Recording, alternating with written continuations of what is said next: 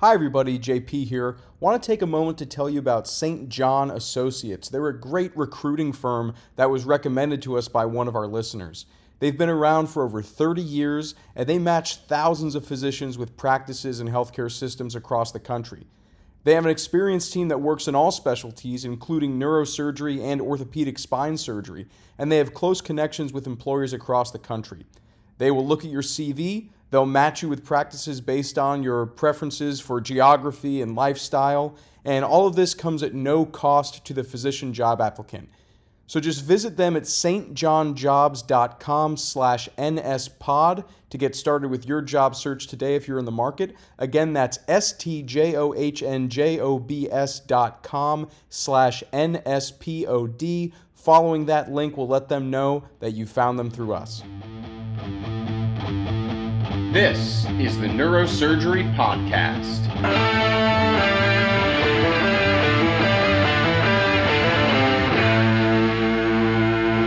Welcome back to the Neurosurgery Podcast. Today, continuing our series on neurosurgery fellowships. Today, I am just delighted to be joined by Melissa LoPresti. Melissa is currently the Pediatric Neurosurgery Fellow at Lurie Children's Hospital right here in Chicago. Um, we actually met at the end of my rotation there earlier this year at the tail end of the last academic cycle when I was finishing up my rotation at Lurie and Melissa was just getting onboarded and learning her way around the hospital. Um, Melissa was great to work with for the short day that I worked with her, but uh, my co residents who have been there have really enjoyed uh, being on her service and learned a lot from her. Uh, Melissa, I'm really excited to talk with you today about the fellowship process. Welcome to the show. Thank you so much for having me. And in retrospect, thank you for guiding me along these hallowed halls of Lurie's on my very first day. of course. Uh, smooth transitions are uh, sometimes rarer than we would like them to be, but uh, from what I heard, everything seemed to have gone well with the changeover there. Um, for our listeners who haven't had the pleasure to meet you, why don't you introduce yourself briefly so uh, everyone knows who they're hearing from? Sounds good. Um, I am from New York initially. I grew up in Long Island. And I went to a combined BSMD program called Sophie Davis, uh, where I did my undergrad and my first years of med school together in five years at the City College of New York. And then I transferred to NYU School of Medicine for my clinical years. Um, from there, I matched into neurosurgery residency at Baylor College of Medicine and moved to Houston. And after chief year, I moved on to Chicago to uh, join as the fellow in pediatric neurosurgery at Lurie Children's at Northwestern University phenomenal. Uh, we have a great deal of respect for Baylor for the training you get down there. Um, and I, I wonder because part of what I wanted to talk with you about today, not only digging into the fellowship itself, but for people who are at different points along that path you just laid out, at what point were you interested in doing pediatric neurosurgery? Where along that line did you have that vision for your career? I would say I was probably someone who came to that consensus early on actually, when I was starting my combined BSMD program out of high school, I thought I was going to be a pediatrician. So it's always been hmm. the patient population I wanted to work with. I love that kind of longitudinal following of a patient and their family, that relationship that you get to build, and kind of just being there for them uh, throughout their childhood and early adolescence and on. Um, so for me, uh, pediatrics was kind of always at the forefront. And not until I got to NYU, where I did my general surgery rotation, and um, actually, on our neurology rotation, we did several days to a week on neurosurgery uh, and found neurosurgery and pediatric neurosurgery there. Did I really start thinking about pediatric neurosurgery as a path for me? Uh, and then I would say mentorship was really pivotal uh, in that decision making process for me, both with my mentors at NYU, uh, who at the time was Dr. Howard Weiner, who actually now is at Texas Children's and maintained being a mentor for me throughout residency. Uh, and then Dr. Jeff Wisoff, who um, I met at my time is at NYU as well. And then also during uh, during residency at Texas Children's with um, Sandi Lam and the team down at uh, Texas Children's. Uh, and now I'm here with Dr. Sandi Lam again uh, in fellowship. So for me, it's been a medley of interest, uh, um, timing, mentorship, and just kind of opportunity based on where I've had my path so far. It is phenomenal, and it, it's so funny. We always talk about how neurosurgery is a small community and everyone knows everyone, but then the silos within that, you know, pediatric neurosurgery is an even smaller community within that. Um, for our listeners, if anyone missed it, we actually had Dr. Lam on the show talking about some of her global work in neurosurgery, uh, episode 94. If you want to go back, I think that was a, a great conversation with her. I was privileged to have. Um, but Melissa, it's really interesting to me um, how early you had that interest. I, I don't think there's data on this. Maybe I just haven't seen it, but informally, being the curious, maybe nosy person that I am, I always ask people the the same set of questions when I meet them, depending on who I'm talking to. And I think 80%, maybe 90% of the pediatric neurosurgeons I've asked, that's obviously a small sample, have all told me they knew they wanted to work with kids first. And then later, whatever spurred them into neurosurgery and, and being a surgeon came after knowing that they wanted to be in the pediatric space. And, and that's so interesting to me because I think the, the great divides along the medical school pathway and choosing what kind of doctor you're going to be, medical or surgical, and then adult and pediatric. And for some reason, maybe it's just the people I've met, but the pediatric neurosurgeons I meet always say, I knew I wanted to work with kids, and then later figured out I wanted to be a surgeon and this kind of surgeon. Whereas I think most people within general neurosurgery that you talk to would say, I knew I wanted to be a surgeon, and then I found out it wanted to be, you know, I wanted to work on the nervous system and work with these patients. Has that been your experience? Do you, I mean, do you talk about these kinds of things with people? Yeah, no, I think it's interesting. I, you know, maybe I should include that question in, you know, my getting to know questions about people. But uh, from the few people that I have had this conversation with, I think many of us have kind of made that decision early, maybe not quite as early as medical school, but I think early on in residency. Uh, I remember at Baylor, you know, intern year, we are already having kind of mentorship meetings about where do you see your career headed? What do you want to spend your research years doing? And for me, you know, I think we're shaped by our experiences and we're shaped by our mentorship, um, especially in my case. And having gone to Sophie Davis, which is a school that really works um, in the community for the community, focusing on community health, um, social medicine, population health, I always had an interest in public health. When I went to NYU, I had an interest in health disparities uh, and did a concentration on that. So I knew early on intern year I wanted to go to uh, MPH school during my research years, and I wanted to kind of intertwine my interests in pediatric neurosurgery and public health. And I don't think that that's necessarily a traditional pathway for most neurosurgeons, uh, but definitely something that my program was open to. Um, and I think being in a place that kind of fosters that was really interesting to me, and being able to kind of blend my interests um, and kind of talk about them openly from intern year on uh, and be you know kind of work with mentors to achieve those goals i think was really you know instrumental yeah what a, what a blessing to have a clear vision of what you want to do with your life and then hats off to you for successfully executing on that each step of the way you know it's it's some people don't know early on and, and so that's just a, a game of luck if you know exactly what you want to do. But whether or not you have that clear vision, um, you still have to execute on it, and you still have to successfully check all the boxes along that way. So that that clearly takes not only the vision but the drive to follow through on it. So hats off to you.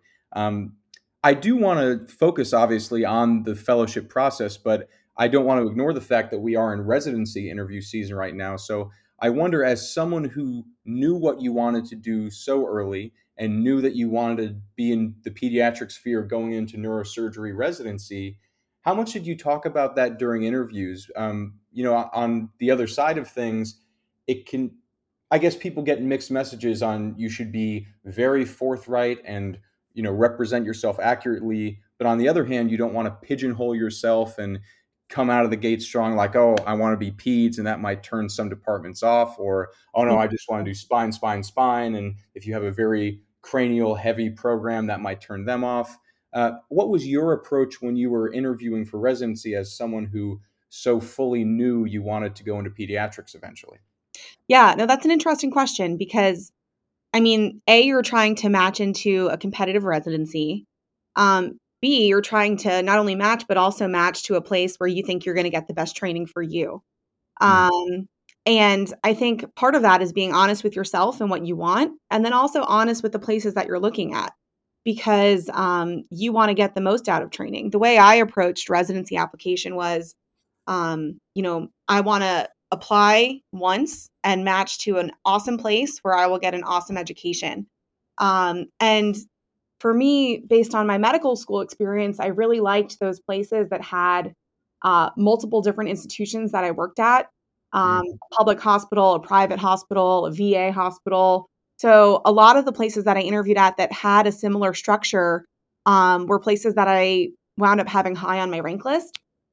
Uh, and in addition to that, places that had standalone children's hospitals with a robust pediatric neurosurgery experience. And I'd say, you know, it's a long process, residency interviews and applications. And my thought process evolved in that interval uh, what I wanted evolved over time once I really figured out what the different program structures were. Because for me, you know, I don't have a legacy history in my family of, you know, neurosurgeons or even doctors. Um, so for me, I was really the first person kind of going through this in my family and knowing um, what else is out there is not something that I knew uh, until I kind of looked into it. So um, I think really kind of learning along the way about what's out there, what you like, and what um, works for you is really important in helping shape your decision.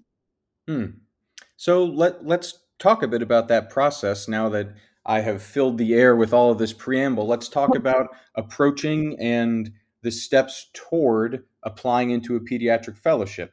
Yeah. Obviously, as we've discussed, you knew early on, and I'm sure you were laying your groundwork early, but um, maybe you could paint a picture for the generic resident who perhaps has some interest, but most of us do our PEDS rotation around PGY3, a little bit before mid residency. And let's say they get bit by the bug and they, ooh, golly, I, I love this experience. I want to work with children. I love the, the atmosphere, the environment. Um, what's a general timeline for when people start reaching out to fellowships and uh, talking with mentors, and obviously, again, there's the match process. What's the timeline for all of that logistically during residency? Yeah, well, first, I want to thank you for kind of asking these questions and putting this out there for those who are listening because um, as someone who came from a program where it had been a little while um, since someone had gone into PEDS, uh, I kind of felt like I wasn't sure of the process myself. Um, so mm. I learned a lot about the way and obviously had mentors to ask these questions to. Um, but I would say, you know, the first step is to go into residency with an open mind, no matter whether or not you have an idea of what it is that you might want to do.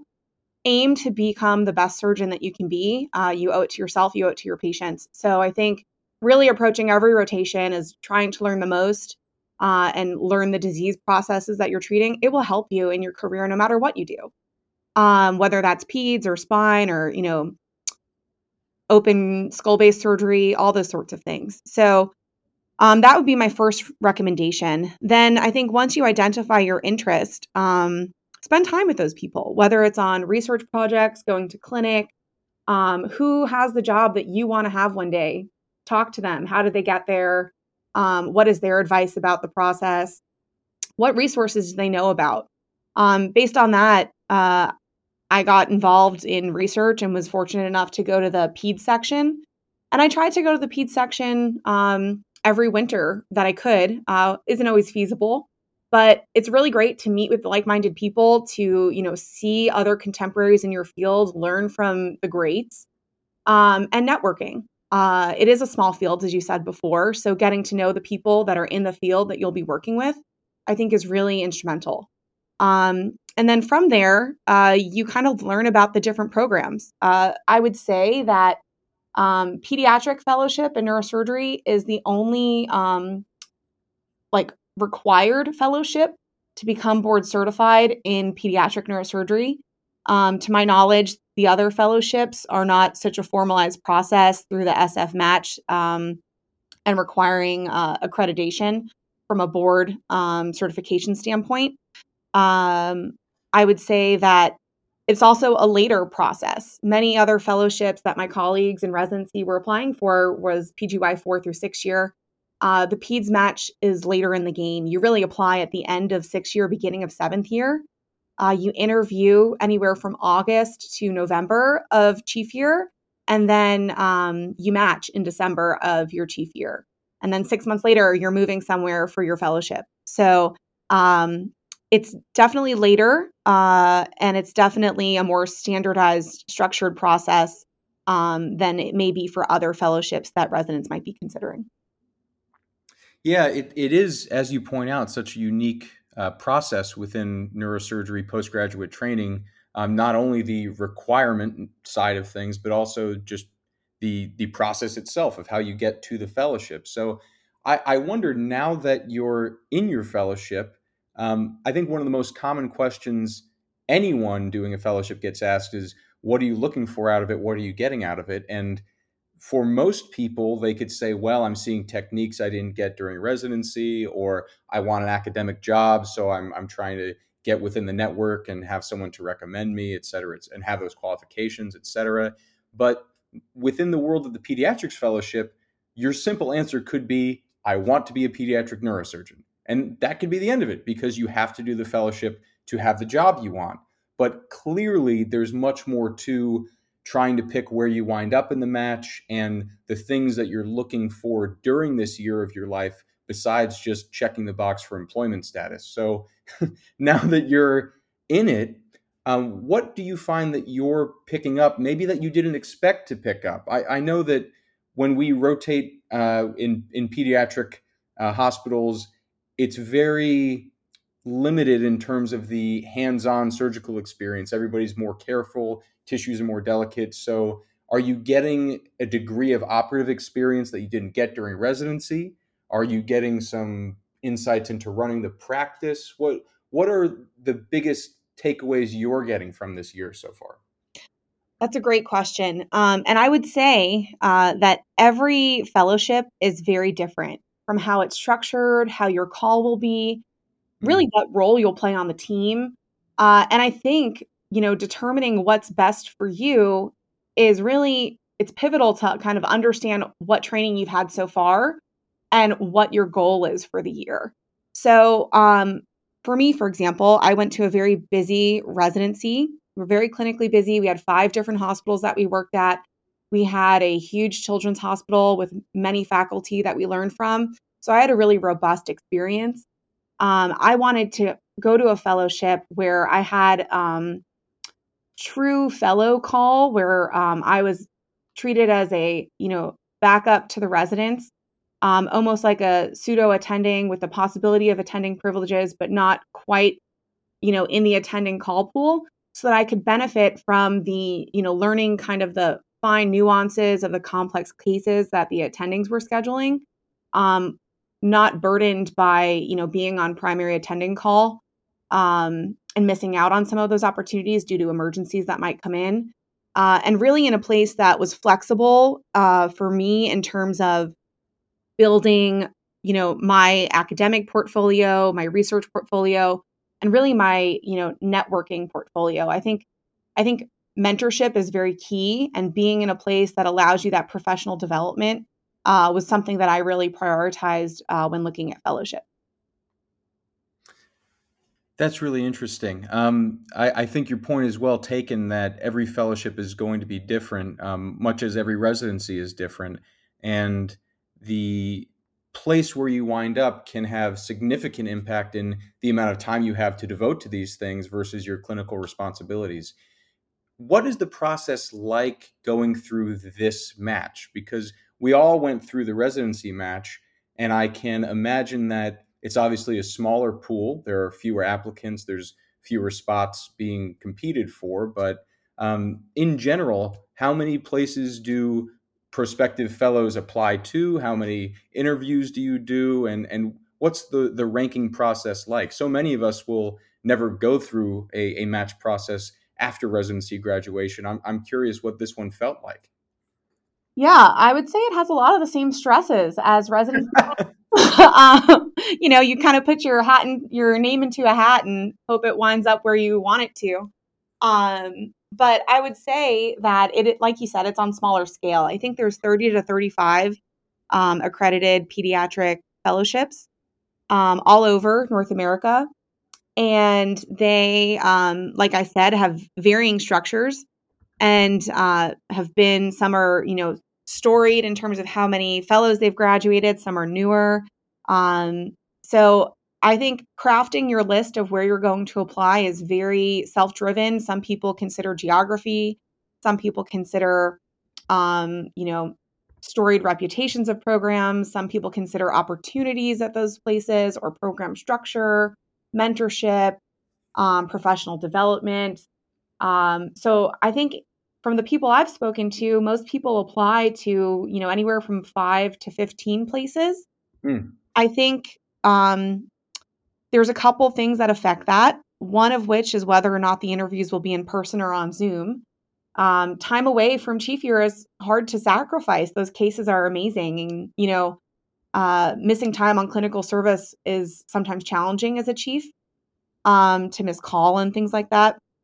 I think um, I think that is a limitation, and also, you know, obviously the financial constraints of going on uh, in-person interviews um, in terms of time off, and then also in terms of you know the same kind of constraints that residents have uh, in terms of booking flights and all those sorts of things. So for me, the process was kind of half and half. Uh, at the beginning of the interview season, things were in person, and then it switched midway through to being on Zoom.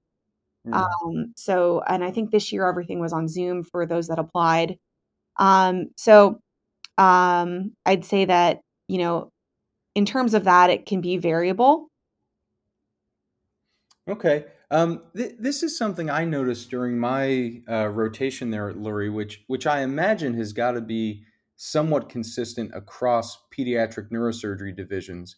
Unlike the uh, general neurosurgical department at most academic centers, who have a full cohort of residents and the attendings have a seven year relationship with the residents who become their chiefs. The pediatric division typically gets a rotation of, again, maybe third or fourth year residents who come for a few months and then leave. So the pediatric neurosurgeons always have residents around on their service, but they don't have that longitudinal relationship with one person who grows and learns under them, learns their preferences, and learns to run their service. Similarly, and this is true of any fellow, you're coming in fully graduated, but uh, a guest in their home. You, you haven't been with them for seven years. You don't know their preferences. They don't know your foibles. You have to learn each other's languages, so to speak. So, wh- what is it like learning to work with someone, gaining someone's trust immediately a, as a new surgeon working in their department, but B, with someone who may not be used to having a senior, fully trained uh, learner uh, on whom they can thoroughly rely.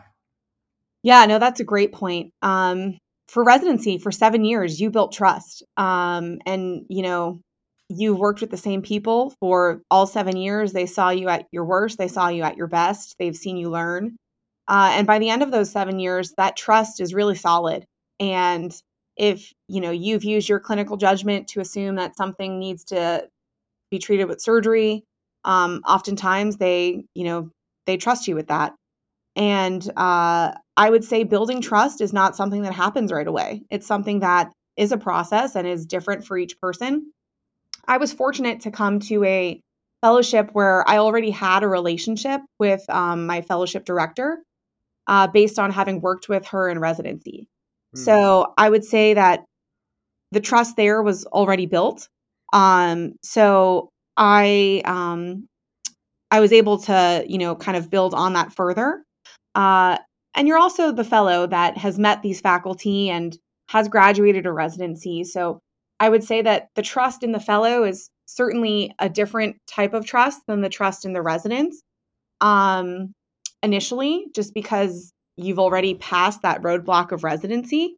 Right. Um, and you're viewed as a team leader, not just as another cog in the wheel. Um, you are someone who coordinates the service, who you know runs rounds every day, lays eyes on you know all of the kids on service, especially those that are sick, uh, and uses your judgment to kind of communicate acuity of things to the faculty. So I would say that that process, while it's not immediate, certainly ramps up quite quickly.